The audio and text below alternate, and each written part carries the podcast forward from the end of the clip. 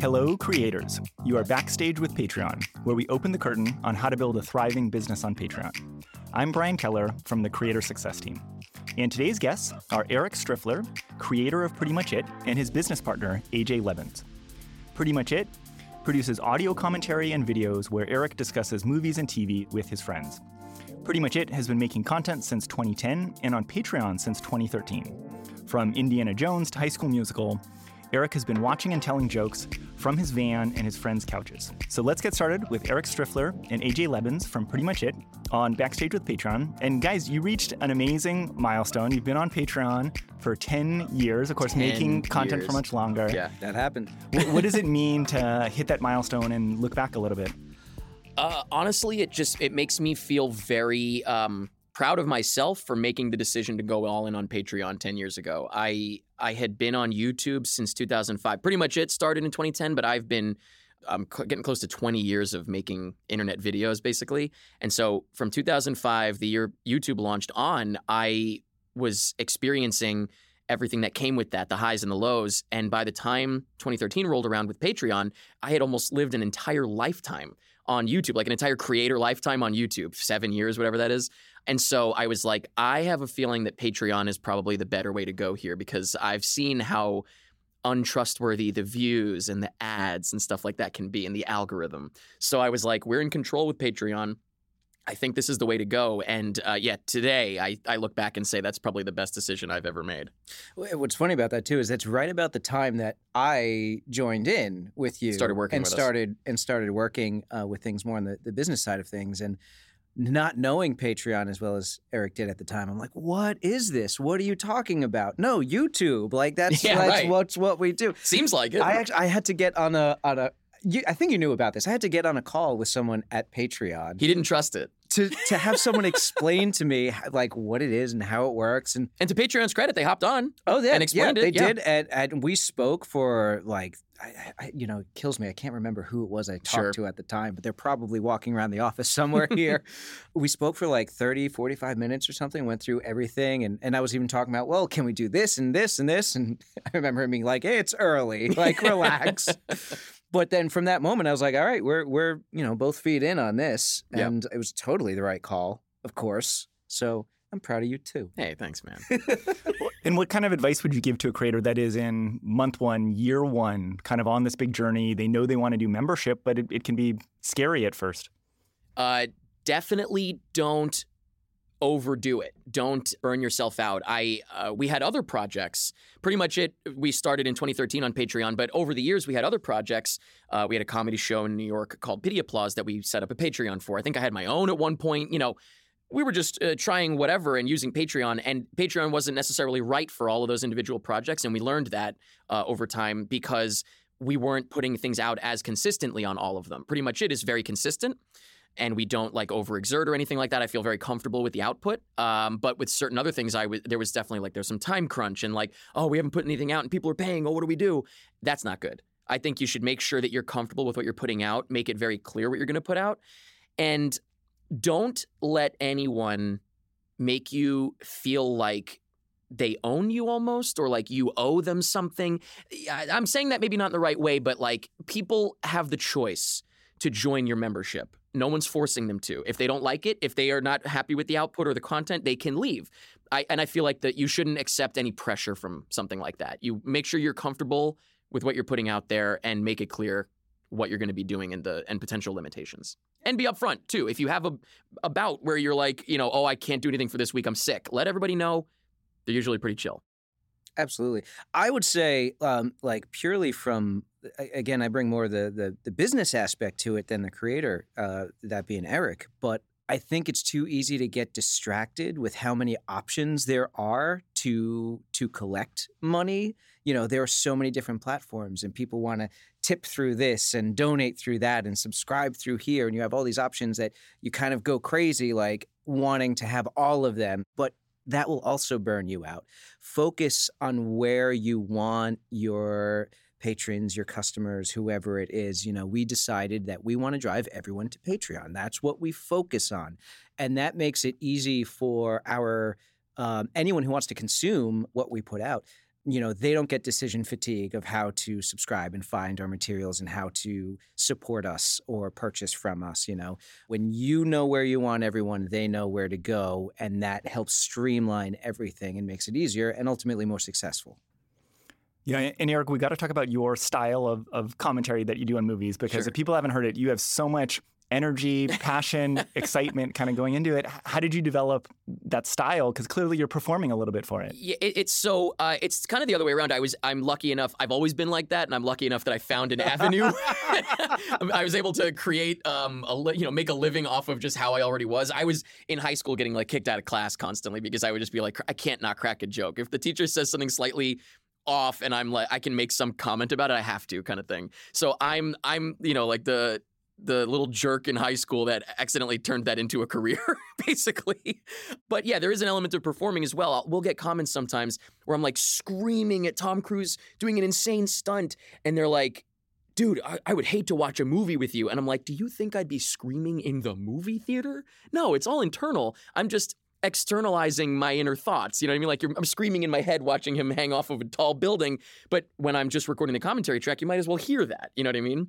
And the big difference in what we do versus, you know, when we started doing this in 2013, the commentary track specifically, uh, I don't know of anybody else that was doing that. Um, it was just a thing that we came up with for fun.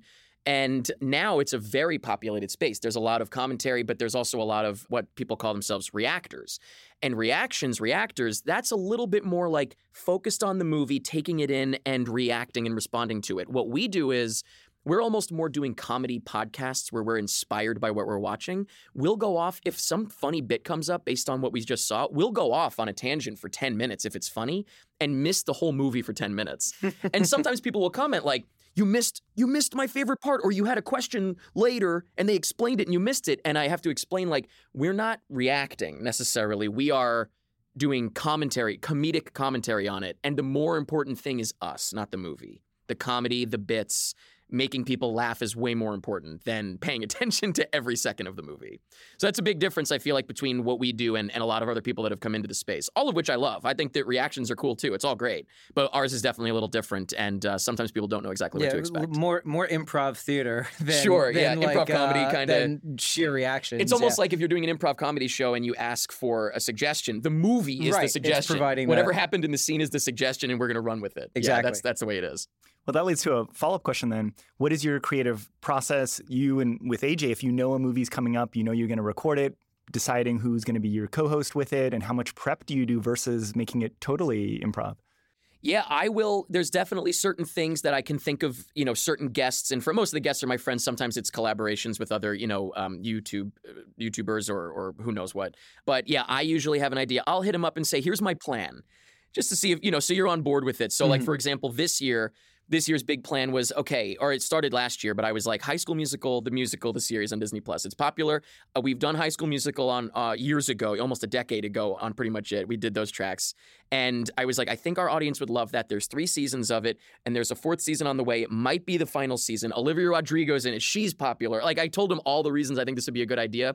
At the end of the day, it's what I want to do, obviously, because I, I think I know what is best. But I run it by him just so he's on, you know, in the loop on like the big plan. And it worked out because they just announced season four is the final season. So we put this big push on this series right when it's ending, right at the peak of its probably popularity, I'm, assuming.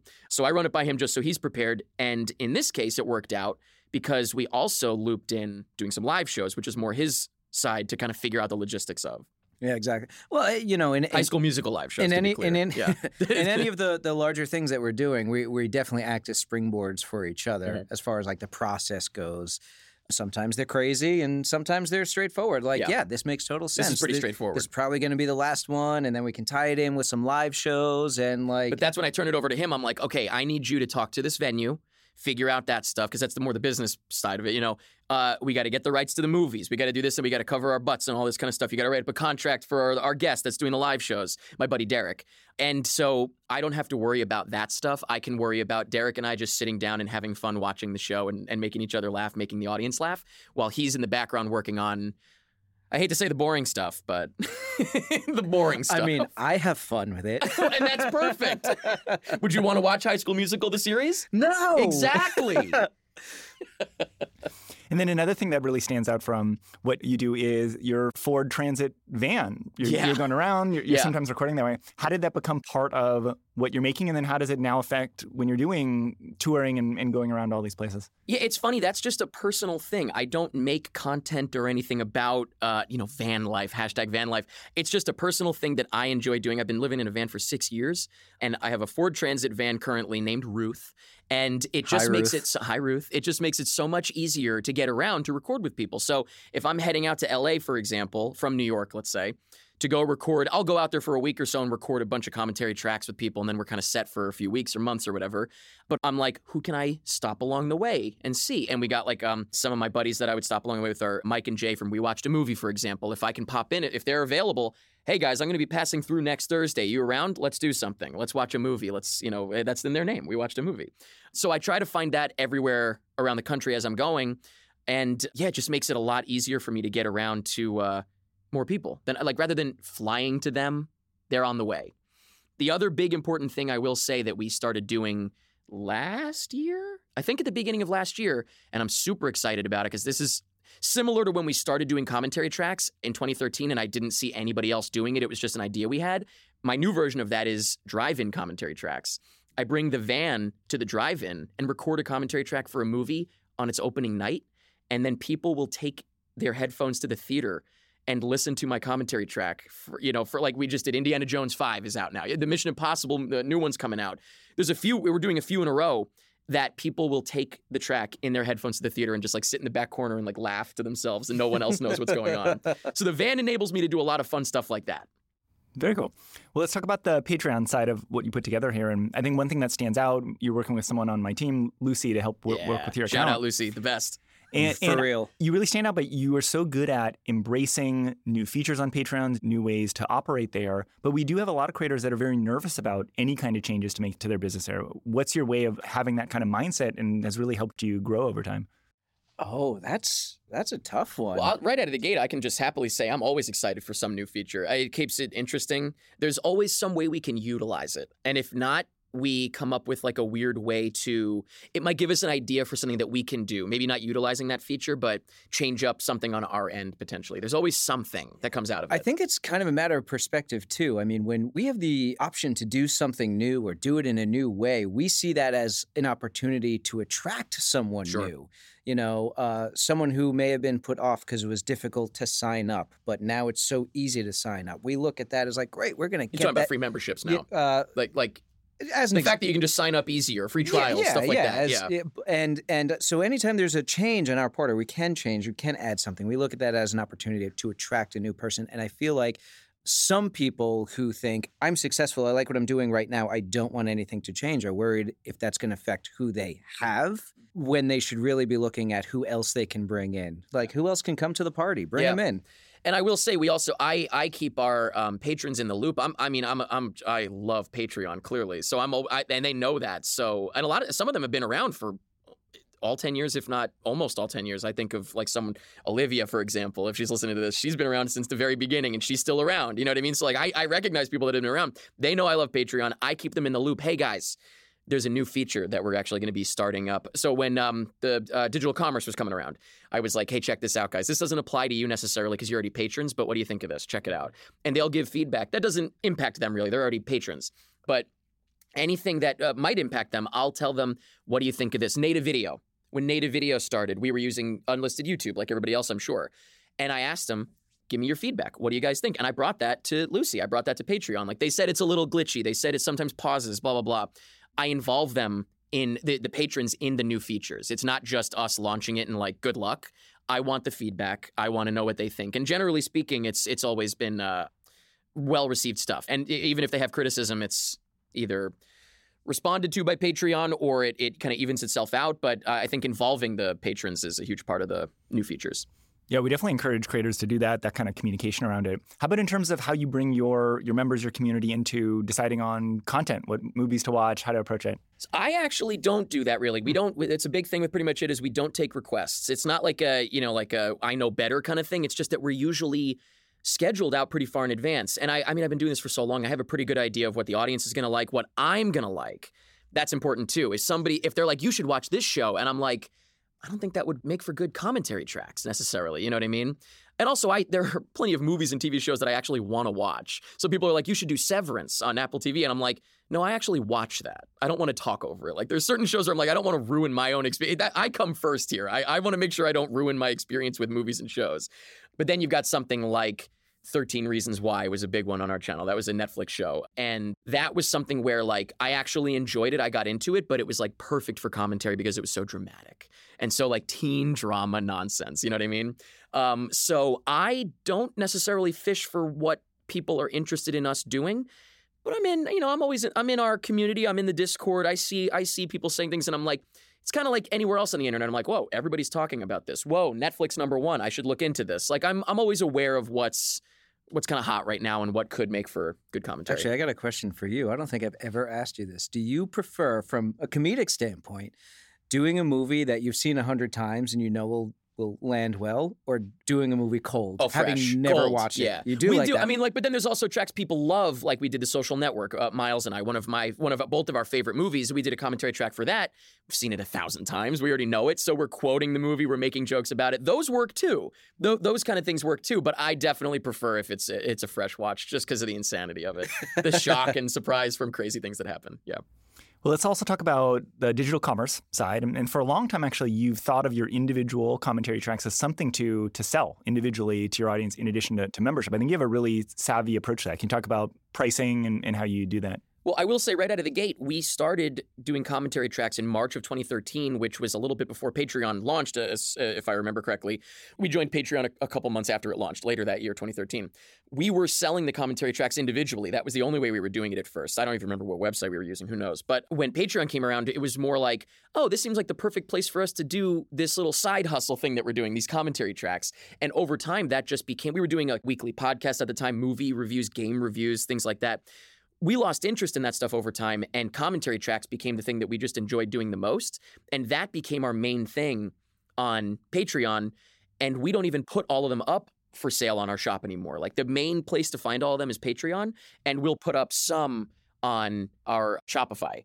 For example also right now like i said indiana jones. On our shopify you can purchase all five indiana jones movies commentary tracks the only place you can get them individually is on our Patreon shop right now, Digital Commerce, because we wanted to see there are people that are interested in only getting, for example, Indiana Jones 5. I just want to take it to the theater. I don't care about hearing the other ones. I can't get just that one on the Shopify, but I can get it on Patreon. Now, that person makes a Patreon account, puts in their payment information and stuff like that. Once they listen to that track, if they decide these guys are pretty damn funny, I want to sign up for their membership, they've already made an account.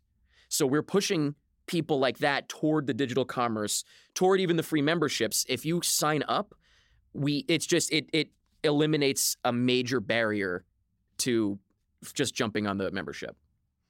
yeah, for sure. Did I nail it? That's it.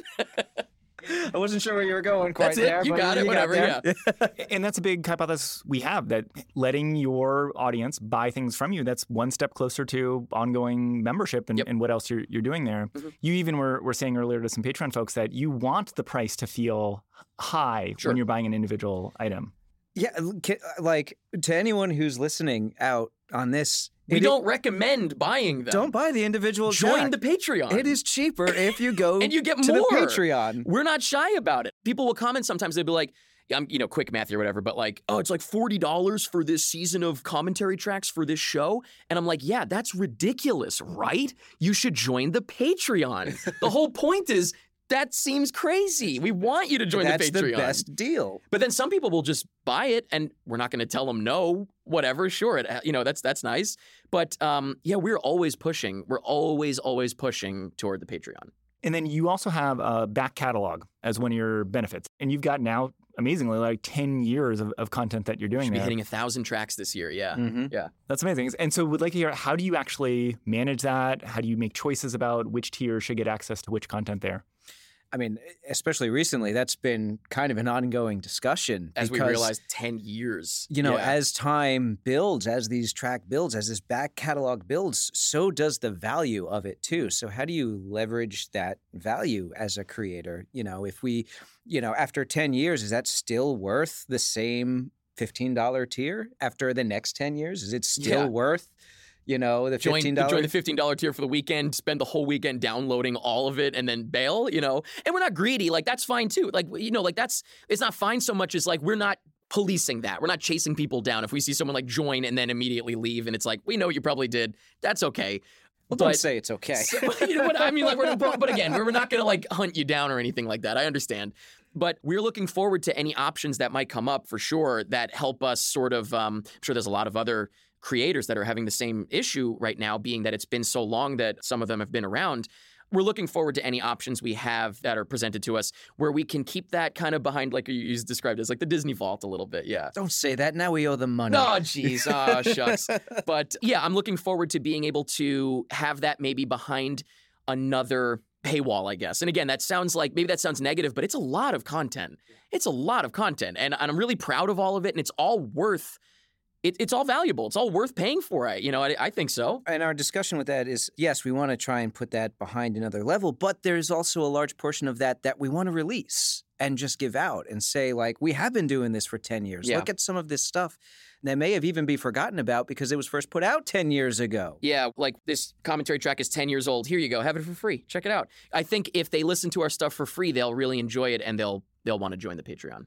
Yeah, and that's another thing that we see creators really embracing. You have all this content that you've had as part of your paid tiers, but when you're thinking about what attracts someone to join for free, what attracts someone to get started, use that back catalog that you have. Use that as a, a starting point for it. Mhm. Mhm. Well, so your main content are these long form audio commentaries, and, and now you do some YouTube based highlights on it. Oh, yeah. Of course, you could be doing every other social platform under the sun and, and formats and short form and all that. How do you think about where you want to focus and, and not spreading yourself too thin on that? Yeah, look, I know that if we were making like TikToks, for example, YouTube shorts, I know that that could get more eyeballs. The thing is, those eyeballs are looking for short form content, and literally, like you said, it's long form content. Like, I don't know how valuable. Uh, I, I don't know how else to put this. A short form eyeball is to what we're doing, quite frankly. Like, what we really are doing is all, you know, it's like a two hour movie. You got to settle in and watch along with us, you know? So I don't personally use any of the. I don't have a TikTok or anything like that. Just me personally, I'm not a big social media guy on a personal level. It's not that I think I'm above it. I just I'm not. I would scroll too much, and I don't want to. You know, it would waste a lot of my day away, and I know I'm. I can't. I don't have any self control, so I'm not on those apps. I understand we could be getting more eyeballs, whatever, from those apps. It just doesn't interest me. It doesn't make me happy to think about doing stuff like that, and that might be ridiculous, but you know, someone out there might be like, dude, you could be getting so many more views from that. I got to tell you, I think the only reason I've been doing this for going on 20 years since I uploaded my first internet video before YouTube existed, it's because I enjoy it. I, I've never, I, people talk about creator burnout, and I'm like, I've never, I don't think I've ever experienced that because I only do the stuff I want to do. I don't tackle every single thing. Someone's like, oh, this new Bleep Blorp app is out. There's, there's so many eyeballs. And I'm like, I'm good. I'm good. Yeah, I mean, I, there's there's an element of focus to it, which you're talking Yeah. about too. Like, yeah, you may get a lot of eyes, but does that does do those eyes translate? And I think to what you're saying, yeah, it's like short, short form, form is not really going to translate Yeah. for us. You know, it's kind of just basic uh, business when you look at it. It's who is your audience and where is your audience. Yeah.